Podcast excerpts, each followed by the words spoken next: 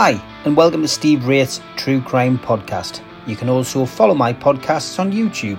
Just search Steve Wraith and click subscribe.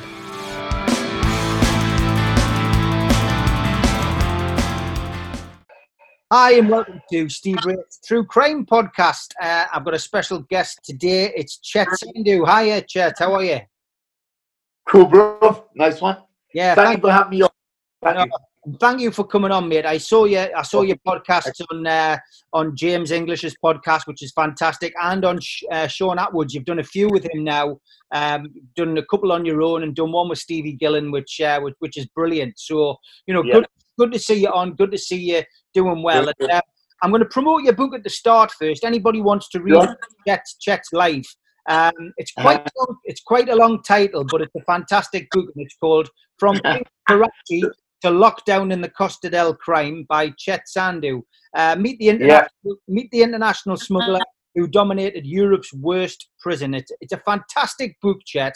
Um, and and the one thing I've learned from from the book is that it's only about ten percent of the story because all the stories you've told on these podcasts have been fantastic. Um, Yeah. let it, before I, before before we start talking about some of those stories, just give us a little bit idea of your background. Where where were you born and where did you grow up? Right. Okay. Background. Born in Hertfordshire. Hertfordshire. Uh, Hitchin. I was there till about four years old. Blah blah blah. 'cause my old man, he was, he was invited to come to the country by the UK government because they wanted people to come and work. So he was given a passport. London was the base. Hitchin, yeah. Anyway, and then from there we moved to Huddersfield, West Yorkshire.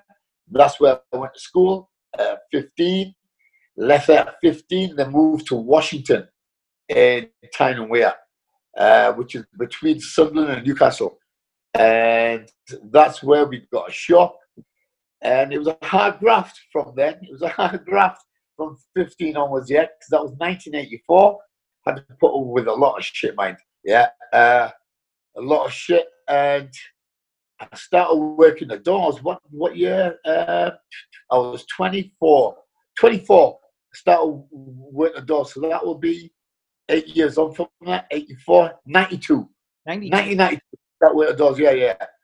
And in these times, um, I started training. Obviously, I was training earlier. Used to go to the gym. Uh, Andy Webb's in Jesmond. Viv used to train there Viv now and then. Yeah, Viv, yeah. Uh, he used to train now and then. He was a monster, you know? He was a monster. Uh, he's like, at that age, I was only a young boy, yeah? And when I seen someone like him, you just like, you're just in awe of it, yeah? You're in awe of it, you know? Uh, because you've heard the name, you've heard him, you've seen what he's capable of doing, and I seen him around um, the High Street in Byker. What's that called? The High Street in Byker. Um, We're not Byker High, Byker High Street. Yeah, I used to get up there. There was Byker a, High Street, yes, yes, yes, yes, yes. There. Used to be around there, blah blah blah. See you a few times because I was seeing a girl from there as well in Walker. So I used to be in that area. So I used to like driving by. He was always out and about, you know. Was, uh, but personally, I didn't have a meeting with him, you know. Personally, I didn't have a meeting with him. But I just seen him, you know, because I was a young kid at the time, and he was a proper geezer, you know. So I just thought I'll keep a distance away from this guy, you know. that's how it goes down, yeah. So that's I mean, those, I. I mean, those days as well. Viv was lifting a hell of a lot of weight, wasn't he? I mean, you know, you were Yeah. just you were up and coming, starting the doors, but I mean, you know, the, the rumors of bench pressing like immense amounts of weight were, were true. Yes. weren't Uh, yeah, yeah, yeah. Was true, was true. Five plates on each side. Wow. Five twenties. That is a hundred kilo each side plus the bar. 220. 220 bench. And he used to, you know, it was immense, you know, it was immense power he had. Immense power. What was Plus, it? he could fight as well, he could box as well, you know. He could yeah, box. Uh, Good fighter. he boxed at the gym at, um, I trained there as well. In Team Valley. No, uh, what's it called there? Not You know, a place in Felling, Atlantis Gym. He used to go to Valley. yeah. There was this gym at the bottom of, uh, St Patrick's Gym. It was in an old church. Right, yes. Bottom of Felling High Street. Was it? Was Felling it? High Street, not that one. But uh, there was another gym you used to fucking go to. Uh, I'm trying to think. Teams, the teams. The team's boxing club. Yes, there. Yeah, Yeah. yeah, yeah, yeah. I still there as well. Yeah. Uh, that's where I used to train, and you used to go down there, and that's all I know of him really. You know. Uh, What was Andy? What was Andy Webb like? Because Andy Webb gets mentioned Yeah. quite a few times in the Viv books. and he's cool. Yeah. A lot, people, a lot of people say he was the person who who who made Viv the person he was. He was the one who got him to train properly. He was the one who introduced him. Uh, I introduced him don't to- know about that. You know. I don't know about that. No, The training's in yourself. You know. right. He had it in himself. He was awesome in himself. Yeah. Yeah. I, uh, okay, Andy. Yeah, he was a uh, pro bodybuilder. I think. Yeah, I Yeah. think he was pro. Uh, but yes, Andy. I know, but Viv was like boxer and bodybuilder. You know, he was both. So bodybuilding, okay, fair enough. Yeah, but I think Viv was more concerned about the boxing. Yeah. What was concerned about boxing element? Yeah. what was it like doing the doors back in those days? I mean, my door career in Newcastle, I didn't start the doors until 1994. It was a couple of years after you, and Yeah. I, by that time, Viv had been shot dead, and Yeah. and, and the law had changed. The the laws were starting to change. London had started bringing in door supervisor licenses, and Yeah. Newcastle, and Newcastle wasn't far behind. Um, you know, you, you had to have a badge then to, to you had to be registered. To, started, there was no badges. but with you No badges. you, you didn't have them. So tell us a little bit about it. Was were the, were the gangsters were gangsters running the doors back then? Uh, no, no, no, no, no. But they did have um, weight, yeah. They Yeah. were like uh, coming in. Their family members are allowed to do stuff. There were loads of people coming in a day, yeah. I can mention some names, yeah. Family names. I'll mention family names, yeah. Uh, Abaddons. Yeah. They used to come through. Uh, the Sayers, their family used to come through. The Conroys. Most of them cool, yeah. Most of them all cool, you know. Uh, but then you get uh, certain family members who come in and use a family name, you know.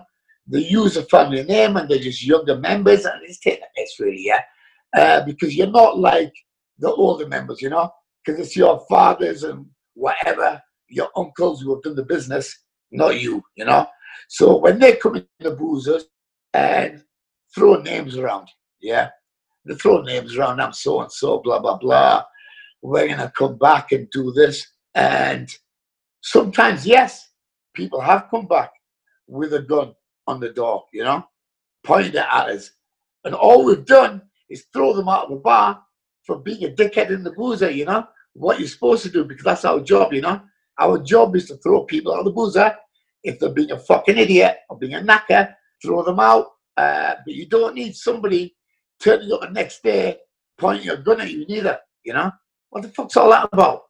We're on fucking then. Back then we were on ten pound an hour, 92, 10 pound an hour. Uh, that was okay wages, you know, but not for like that, you know. You don't need that point in your head for doing your job. Uh, but this is what happened loads of times, loads of times.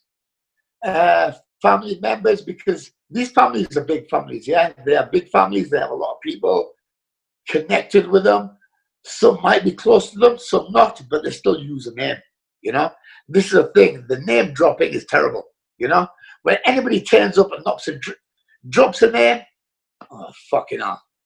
You know, you mm. know yourself, don't you, Steve? Yeah, you know yourself. Yeah, it's The- annoying. The best one I had, fine. the best one I had, Chet, was when I worked in my last door job. I was head doorman at Tiger Tiger for, for four years. Right. And a kid, a, Yes. kid came up, a kid came up to me one night. Um, we knocked him back on the door. Couldn't get in. Didn't have ID. Plus, he'd had too much to drink. He looked. He looked. He was worse for wear. And anyway, we wouldn't let him in. And um, he started getting Larry on the door. And uh, he says, "I'm going to Yeah. go. I'm going to go and ring my mate. He's going to come down and do you in." So I, I looked at him. I went, "All right, who's your mate?" He goes, "Steve Wraith." And of course, well, that's me. So, so for the next so for the next half an hour, uh, the kid was going off. He was on the phone. He was he was talking. Right. He's Right. he's really getting here into it. He's coming back. He goes, "Yeah, Steve Wraith's coming down." I said, "Well, I'm looking forward to meeting him." So anyway, Well, uh, half an hour passed. He's still there. We're just entertaining him. We were passing the night having him on the door, um, and, and I couldn't I couldn't stop laughing because he kept like pushing his finger over and you know, trying to trying to get over the fence. And I had to let him out of his misery half an hour in. I went over and I just said, "Look, mate," I says, uh, "Do yourself a favour and go away." I said, "You know," I said because Steve Wraith is already here. He goes, "Where is he? Where is he?" He's standing in front of you, mate. I'm Steve Wraith, and of course the yeah. kid the kid laughed. I mean, he realised the stupidity yeah. of the situation. But yeah, yeah, yeah, yeah. But exactly what you're saying, the name dropping I had over. I know, but they all do it, bro. Yeah. They all do it. They have a drink, they have a bit of that, a bit of this, or whatever they're having, and they all go very stupid, don't they? You're now in this terrible situation. The yeah. name dropping, really, if you're dormant, uh, I wouldn't take no notice of a name. I'm gonna get a fuck. So yeah. you take a chance on that. You know? So you take a chance on that. Yeah, I'm gonna fuck who you are. And but the women are bad as well, you know, bro. Uh, the the women connected with all these people, right? Because they seem to think they can go around and do what they want. Bash the women in the boozer, just pull them around, sling them by the hair, and then when we try to throw them out, when don't put your hands on me, do you know who I am? You know, or a lot as well. Mm-hmm. So how do like you know it's hard to throw a woman out of a boozer as well, you know, without looking bad. Yeah, mm-hmm. it's hard. It's just fighting back because you can't choke her. You can't choke her out. Yeah, you've got to like try and take her out sensibly. But sometimes it's hard work, very hard work, and they're worse than the men, I think, because they know they're in a position where uh, they can say things, and a man ain't gonna ain't gonna hit her. No. He ain't gonna hit her. Yeah, Dominic gonna yeah yeah. So they they're full flow. It's full flow on their part. And a lot of the, plot, I would say 70% of the problems I've had with these families involved have been through a woman. Mm-hmm. And it's a woman instigated it and gone back to them and like uh, just built it up to something that's fucking massive. Well, really, it's not. You know, it's just fucking bullshit. Where you're on the wrong yourself. You bashed up some bird in the boozer, you know, and we've told you to leave, and that's it, you know. But they don't think, but they think because I have a name, I have a name, a family name, a gangster name, I'm entitled. No, you're not entitled, are you? You're not entitled. No way. But that's a threat that, uh, but that's what you got a fucking hmm. door work back in the 90s. When, when you worked, when you worked when you worked in Newcastle, what, what was the, the situation like with drugs, recreational drugs in the bars? Was was there a lot of that going on now now in the in the noughties. We, right. we see a lot of cocaine. Well, I worked, Steve. Yeah, I worked at Idols. Yeah, Idols. Uh, you know what Idols was? Yeah, uh, towards the west end of town. Yeah. Yeah. Uh, that was a rough boozer. Yeah, there was eight dormant there, Monday, Sunday, eight at night. Yeah. Because it was like all the beds got bikinis and a rough old boozer that night. That was that was hard work. Yeah and but it's a West End boozer, and that's where they all used to land. They all used to land karaoke on a Tuesday, uh, the football nights, the Saturdays, midweek, strippers on, strippers on, there's rammed, yeah. You, you know, it's hard work, the boozers, where they're rammed with like Jesus going to match, and then karaoke, and then you got all the rough West Enders in. Uh, for it was like a deep pit, yeah. it was a deep pit, but it was it was an eye opener. It taught me a lot. Taught me a lot there yeah. about people, about how they work, and their attitudes, and uh, it taught me as well. Yeah, that really it's not for me. This, you know, it's not for me standing here to put up with all this bullshit. No, I have to m- move on to bigger things. Yeah and you definitely did move on to bigger things, uh, Chet. Yeah. Let Let's yeah. fast forward a little bit to you know to November 1999, and of course this is like this is the main story in your book. You were arrested at gunpoint yeah. at Alicante Airport for marshalling yeah. half a million dollar uh, transaction of black market steroids. I mean, it's the biggest. It's the biggest haul in Spanish history, and I mean, I've seen I've seen the photographs on the internet um, yeah. alcohol, because obviously the police, especially in foreign countries, love to take photographs of these things. Yes, yeah. I know to do it. How things. well, I mean, tell, that, yeah. tell us what, got, what tell us what got you into that deal in the first place. How did you get to that stage? How did I get that stage? Right, door work. door work I was doing, yeah? Yeah. Uh, door work, steroids I used to sell to doorman, yeah? Fellow Yeah. doorman I was working with as a doorman, blah, blah, blah. I could get them. I was doubling my money sort of thing. I was going to Turkey, Spain, uh, Morocco, blah, blah, blah. Local shit, yeah? Yeah. Bringing some small amounts back. Supplying, all good swag. All good swag. The lads were all happy, wanted more. So I right, okay, I'm gonna do this on a Yeah. bigger level. So I took it to uh, Karachi because that was the cheapest place to buy steroids from in the world. The cheapest place, yeah. They only costed me 30 pence a vial, and the street value was four pound a vial. So Yeah. 30 pence is costing on four the street. And volume I was moving as well. Volume I was moving because I caught, got caught with a quarter of a million tablets of that as well. Wow. I was paying on that, yeah. Uh, for 1,000 volume, I was paying nine nine pound. Nine pound. And what I was getting back here was a pound a tablet, so a thousand pound back. Yeah. So this is the markup, yeah. So I went for that, you know. I went for this markup because I thought it's not class A, but it is class A in Spain. This is the mistake I made because I took it back into Spain. It's class C in England, but in Spain, class A. So I didn't, I didn't get that in my fucking head, yeah. So that's my major mistake. Quarter of a million tablets of class A. Ten year they want to give me. Ten year. Uh, they said we'll give you nine if you sign a fucking deal. Interpol were tracking me down. They knew my flights. The, the chief narcotics officer at Karachi Airport I paid off. Uh, the chief of police, Karachi I paid off. All these people paid off. So everything on that part was cool. But landing here, that was a problem. And Interpol tracked me and then they caught me with a fucking, they caught me with all the swag. But I just took it to a certain level, you know, because I was doing it massive. I was making about 60 grand a trip. Six weeks, six weeks. And in the 90s, it's good money, that, you know. 60 grand every six weeks is all right in the 90s. that was good money, yeah. So that's what I was fucking doing. And it all come to a head because people knew what I was doing. Uh, but that's how it started from the doorman, you know. The doorman, they said, yes, bring it on. Give us it, give us it, give us it. We'll buy, buy, buy. And they had people to sell, sell, sell. So it just it just rolled, you know, it just rolled. Yeah. I mean that Yeah.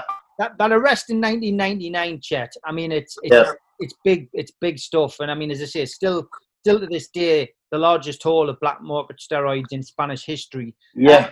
What you know, what was going through your mind, you know, when those armed police had their guns on you and you were arrested? Right. Uh, I just thought, right. I knew it was going to happen, yeah. I knew it was going to happen. It's one of them, yeah. I'm just like waiting. And then when they were there, I just thought, fuck. Okay. Let's go in it. Okay. Let's go. I knew it, you know, I just knew it. I was expecting it because I was like high and drunk as well, most of the fucking time as well back then, yeah. Uh, the money I was making, I was making deals, situations, doing shit, not really thinking about stuff. And uh, it's just that part of life, yeah. You know, when you're not really thinking about shit, narcotics rule your head and you're not sensible. You're not sensible at all. And you make rash movements, fucked up movements. And that's what got me in that position, yes. Fucked up. Yeah. You were basically put into, you know, one of the the strictest, toughest prisons, um, incarcerated alongside murderers, rapists, terrorists, and I think it was the top security wing, one of Europe's most infamous prisons, uh, Fon Fontcalent, I think it's called. Um, what you know, what what was the prison like? Tell us a little bit about that.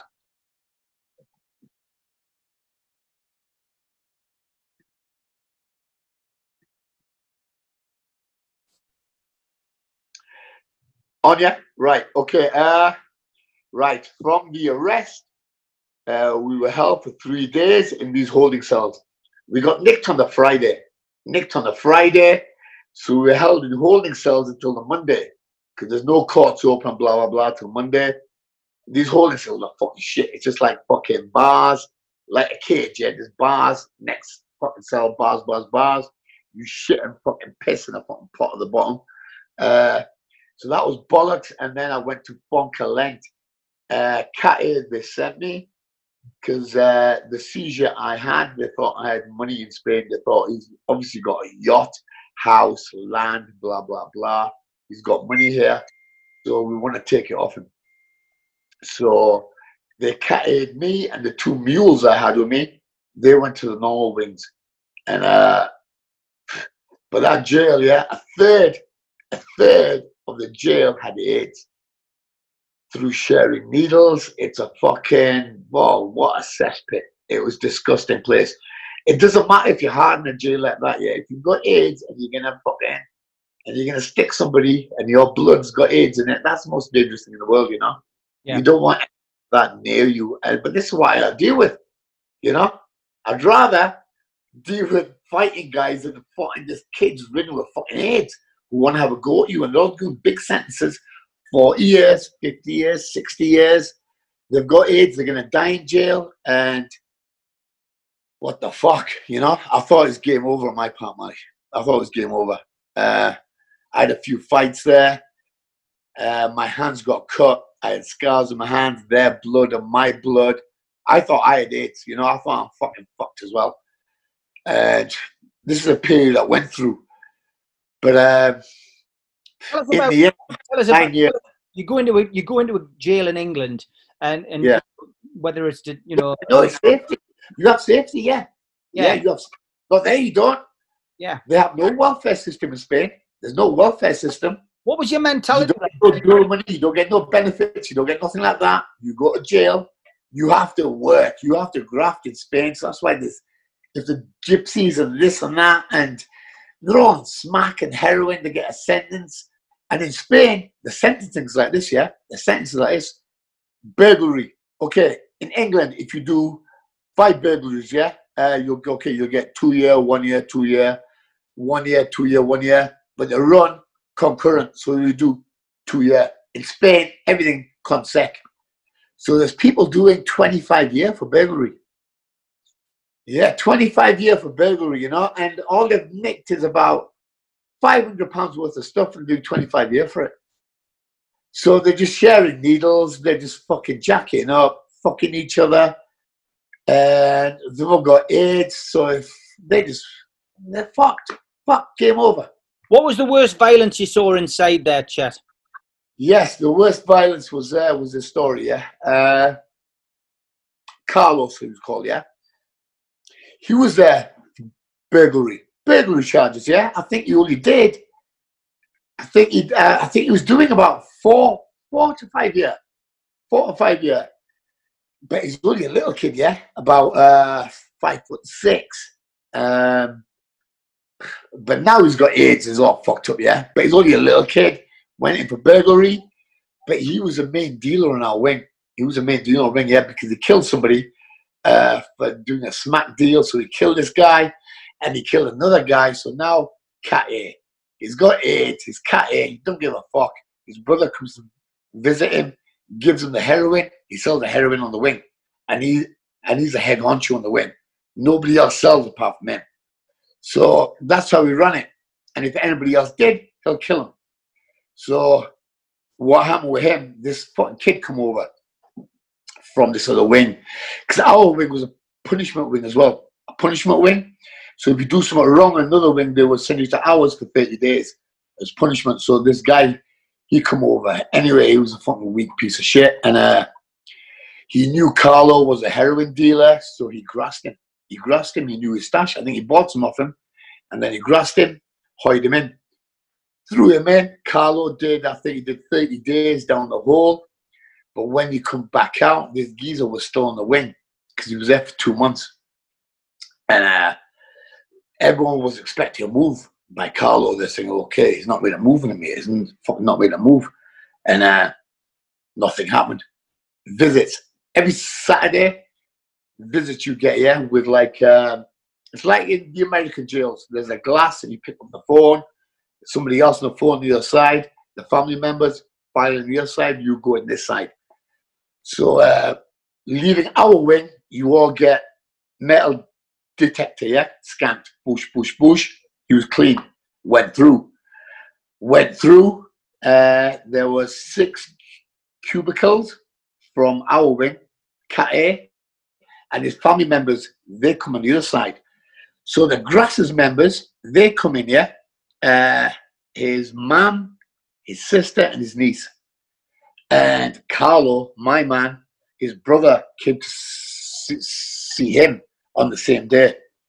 So what happened? Carlo put a shank up his ass, put a shank up his ass, yeah, because his ass now is free and ready, you know, because in jail it's an extra pocket your ass, you know. That's where you stick everything in, yeah, drugs, tools, weapons, it all goes up your ass. Anyway, he stuck this up his ass. Metal detector, don't show. So he went round. They filed in. The family members were already filed in. So Carlo filed in and bam, yeah. He went into his section. His brother pulled the shank out of his ass, pulled it out of his ass, and then he went into the grasser section who grassed him. His mom, his sister, and his niece were there, and he stabbed him 11 times in the neck and body in front of his mother. And then afterwards, then he got took down the hole again two months, 60 days again. And then uh, he come back out. And then he says, and then I said to him, hey, yeah, because he's okay with me all the time, yeah. And I said, what the fuck, yeah? He said, I wanted to kill him in front of his mother. He went, I wanted to show everybody who I am here. Fuck with me, and that's what I do. That's terrible. And his niece. Wow. I, you know, I, I didn't know what to think about that one. You know, I just thought, oh, fucking hell, Man. fuck's sake, uh, fuck's sake. Yeah, it's like three generations there: the mother, the sister, and the niece. Wow, unbelievable. Fucking You know what it is? The brutality is amazing. You know what people show to each other. Yeah. Yeah, it's amazing, isn't it? It's amazing. How did you? How did you get through mentally uh, going through? It was that was hard work, man. That was that was, that was hard work, Steve. Uh, oh fuck knows. Committing suicide. Okay, I thought of that. Yeah. Yeah. I didn't, but you don't go through with it. You know. You think about it, but you don't go through with it. You know. You think it, but you don't go through. Uh, I thought I'm gonna die here. I thought obviously I've got AIDS. I've had fights with these geezers. I'm looking at 10, 10 stretch here. Uh, my wife left me. Divorce papers came through in jail as well. She was from Walker. Uh, no, not Walker, sorry. Hartlepool. Hartlepool. Divorce papers came through. Um, fucking, the cops took a hundred grand off me. I just thought I lost everything in the world, you know? 10 stretch, AIDS, everything. I was fucked. And plus, I was taking heroin then as well at the start. That made it worse. And that, that made it worse. Because I was wanting to escape, you know, I wanted to escape because all the smack there as well. Yeah. they inject, but I said, I'm not going to inject, I'll smoke it, you know? I'm yeah. not sharing needles, yeah? So I thought I'd smoke it. So I smoked it, and it does give you an escape, you know? Yeah. You are over there for a few hours, yeah. Uh, it's fucking sad though, you know? It's a horrible fucking world, man. Horrible world. Yeah. Yeah. Horrible. Yeah. Just, uh, a lot of people do tend to turn to drugs, don't they, when they're inside? Some people haven't even. yes, it's to escape from what's fucking in front of you, what is happening in reality here, where we are. Yeah. Yeah. But then realize that, and you know, you need to think about the fucking crime. Don't do it, you know. Don't do it because I never thought that, you know, that yeah. was going to happen to me. Yeah, I never thought that. I never in the world thought that. But that's what went down. Did you did you lose weight? Yes, I went from 16 and a half stone to 12 stone wow. in three months. Yeah. Wow. I was fucking fucked up, man. Yeah. I just looked at myself and I was a baghead. I was a fucking smackhead. I thought, what the fuck am I? You know? Sort myself out, man. Sort my life out. Otherwise, I'm going to be like the rest of the zombies in there, you know? I'm going to be, have AIDS and I kill somebody and I get another 30 on top my sentence. Yeah, I'm fucked fucked. Yeah. Yeah, it's fucking dangerous. when you came out, Chet, what was your mindset? Was your mindset to walk away from that life, or was it to get back on the get back on the grid? right on that? Okay, I'll tell you the truth. Yeah, uh, I'll tell you what happened on this one. My mindset when I left there, ten years they wanted to give me, but I bribed the judge six grand to get four and a half years because I knew sort of lawyer there. I had links there now. I was there for time, and when I came out, I thought I was invincible. I fucked up, and I started working with a firm in Gateshead, uh, well-known firm, and we all did time after that as well. Yeah, uh, yeah, uh, that was for conspiracy to supply Class A. That was mine. Uh, controlling prostitution, blackmail, and extortion. Uh, but that was with a firm. I think you probably know about that, but but I don't want to mention all these guys, you know. Yeah, yeah. They're leading their lives now. You know, they're, they're probably like straight now. So yeah. I don't want to stick that in the pot yet. I don't want to stick that in the pot. No, that's fair. No, that's fair enough, and that I, you know, I appreciate that. Yeah. Yeah. Um, so tell us how you turned your life around and, and, and how you know how, how you managed to walk away from that life Chet because you know you you've been through the mill you know you live you yeah. live like you've always you've always lived a, hard and fast life. I mean, if anybody yeah. knows your name, they just need to look at some of the photographs with uh, you know the, of some of the places you've been and some of the people you're with. Uh, yes, I know. I like to do all that shit. Yeah, yeah, it's all good fun. Yeah, it's still good fun. You know? It's been good fun. How did you turn? I like. I help orphanages as well. Uh, Southeast Asia, children that are born with AIDS and HIV, because that's close to me now, you know. Of course. Because I felt that there, yeah, yeah. So I felt that there in jail. Uh, but children are born with that, you know. Yeah. And then when children are born with that, they're just like giving away. I don't want that child. It's got AIDS. Yeah. So I help these kids out, yeah. So it's like it's just like an accumulation of events, you know, looking after people in jail and this and understanding where I've gone wrong and what I've fucked up on just getting it all right in my head. Yeah. Putting it all in order. Putting it all in order. Yeah. Because before it's not in order, I was on drugs all the time. I was a bit fucked up, making money. And you think you're a gangster, you're fucking just going douche, douche, douche. You don't give a fuck about anything. You don't even think, you know, you don't think about things. And, uh, but now it's all in order, it's all in place. And I thought, right, no more jail. Seven years I've served, and that's enough, you know. That's like, what? Well, enough. It's enough for anybody. Yeah. Taught me a lesson. Taught me a lesson. Yes. Yes. How did the book come about? The book was just Facebook stories, yeah? Yeah. Facebook stories are stuck on, yeah. That's just like a short book. It's only uh, 25,000 words. uh, that was a short book, but that was like, it it's just like a fast read. It's just like how I talk. And it's about my, how I did the drugs in Pakistan, Karachi, uh, the events of me doing it and getting nicked and my jail sentence, getting out at the end of it. You know, it's like a, it's a three to four hour read, but it's okay. But now at the minute, I'm writing my second novel. Writing second. Yeah, yeah, yeah, yeah. I'm about 30,000 words through. It'll be about 100,000 words. Fantastic. I should have it finished by the end of the year, yeah. Be finished by the end of the year. Great, great stuff. Yeah. I mean, what what are you doing day to day? Are you busy just writing? Are you day to day? CBD, my company. Yeah. Alpha CBD, yeah. Uh, cannabis oil. Wow. I sell that, and it's helping a lot of people, cancer sufferers, people with everything, deficiency, any deficiency. But I've got people taking it, fighters. I'm sponsoring uh, MMA guys. They say they can kick harder, kick higher, train longer, blah blah blah. It just helps with everything. Arthritis, uh, eczema, skin, any anything you have wrong with you, because our body has a cannabinoid system built in. It doesn't have an ibuprofen system.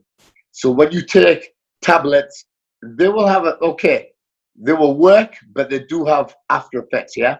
Because our system is not built for these tablets. But cannabinoid system, our bodies are built for this. So when you put it in the system, anything that's wrong with you, it sorts it out, it heals it, it heals it. It's excellent. How do people? Uh, how do people find out about that? Can is there a web? Is there a website? Yes, um, send you a link. It's w uh, alphacbd.eu. Okay, Alpha. Yes. Uh, yeah, that's good. What I'll do I is can send you the link as well. Yeah, it's www.alphacbd.eu. cbd.eu. We'll stick that in the uh, in nice one, Steve. Yeah, excellent. YouTube link. And of course, anybody wants to get a copy of your book, it is available uh, on Amazon. Um, yeah, yeah, yeah. If they want a signed one, send me a message on Messenger, on yeah. Facebook Messenger, and then I can get that organised for you. Fantastic. Listen, been an absolute pleasure speaking to you, Chet. And uh, look, look you, once we get through all this COVID, we might be able to get a get a night out. I've got yes, yes. Let's get a head to head. Proper head to head. Out with you, James English, and Shaun Attwood organised. I'm a good organiser. We'll get it right. sorted. All of us, yeah, all of us. Well, well, well big one. Bye, right. Steve. Take care, mate. Respect. Respect. Bye.